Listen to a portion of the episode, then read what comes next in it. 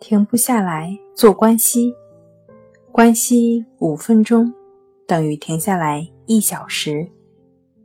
大家好，欢迎来到重塑心灵，我是主播心理咨询师刘星。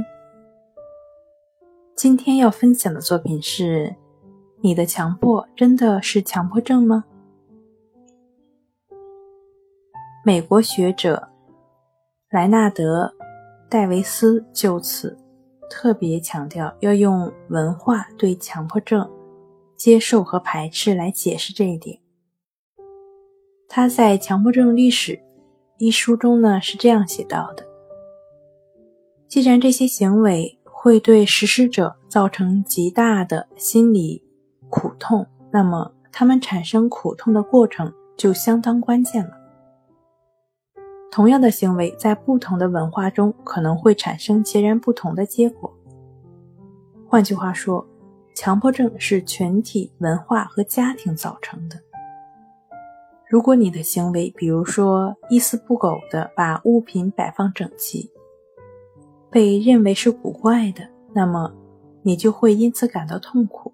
反之，如果别人认为这是泥瓦匠大师才具备的手艺，有自己的用途，那你就不会因此感到痛苦了。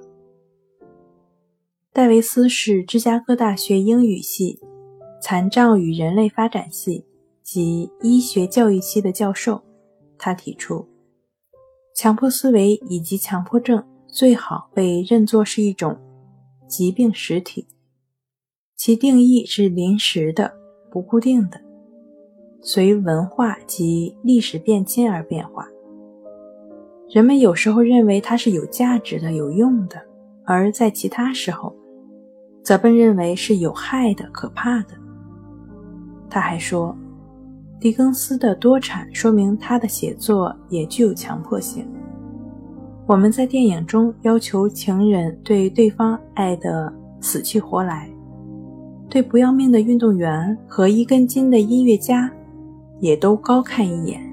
这些都是强迫症的倾向。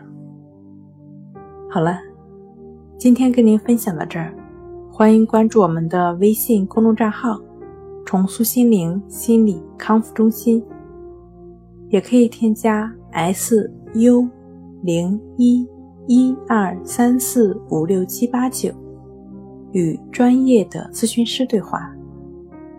你的情绪，我来解决。那。我们下期节目再见。